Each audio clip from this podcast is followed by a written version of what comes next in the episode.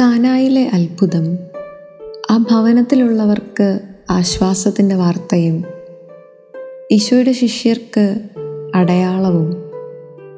Bible പഠിച്ചു തുടങ്ങിയ കാലങ്ങളിൽ നമുക്കൊക്കെ ഈശോയുടെ ആദ്യ അത്ഭുതവും മാത്രമായിരുന്നിരിക്കും.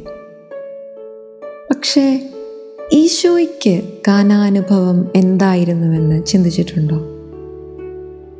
ജ്ഞാനസ്നാനത്തിന് ശേഷം പരസ്യജീവിതത്തിലേക്ക് കാലെടുത്ത് വെക്കുമ്പോൾ ആദ്യ അത്ഭുതത്തിന്റെ ഒരു എക്സൈറ്റ്മെന്റ് ഒക്കെ ഈശോയ്ക്ക് ഉണ്ടായിരുന്നിരിക്കുമോ വചനം കാട്ടിത്തരുന്നത് ആദ്യ അത്ഭുതം ചെയ്യാൻ ആകാംക്ഷയോടെ കാത്തിരുന്ന ഒരു ക്രിസ്തുവിനെ അല്ല.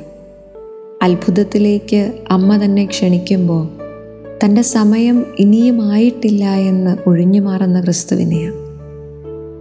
കാനാസംഭവത്തെ ഫുൾട്ടൻ ജേഷ്യൻ വിശേഷിപ്പിക്കുന്നത് ബിഗിനിങ് ഓഫ് ദി അവർ എന്നാണ്.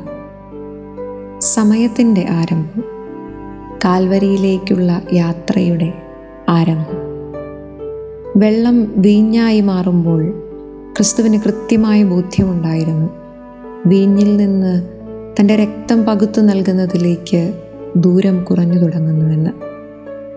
രക്ഷയിലേക്കുള്ള വഴിയിൽ അത്ഭുതങ്ങൾക്കും മഹത്വങ്ങൾക്കും പിന്നിൽ മറഞ്ഞു നിന്ന വേദനയുടെ ഇല്ലാതാകലിന്റെ ദർശനം കണ്ടിട്ടും ആ വഴിയെ യാത്ര ആരംഭിക്കാൻ ക്രിസ്തു ഒട്ടും മടി കാണിക്കുന്നില്ല എന്നതാണ് കാന നൽകുന്ന പാഠം.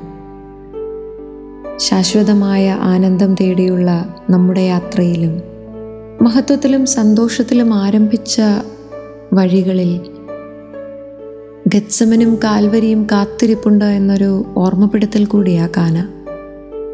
ആ വേദനകളിലൂടെ കടന്നു പോകുമ്പോഴും വേദനകൾ കാത്തിരിപ്പുണ്ട് എന്ന തിരിച്ചറിവിൽ ആ വഴിയിലൂടെ യാത്ര ചെയ്യുമ്പോഴും അവയോട് നോ പറയാൻ കഴിയാത്ത വണ്ണം സ്നേഹം എന്നെ നിർബന്ധിക്കുന്നു എന്ന് പറയാനാവട്ടെ നമുക്കും. ക്രിസ്തുവിനെ പോലെ കാത്തിരിക്കുന്ന രക്ഷ എന്റെ വേദനയേക്കാൾ എത്രയോ വലുതാണ് എന്ന തിരിച്ചറിവുണ്ടാവട്ടെ.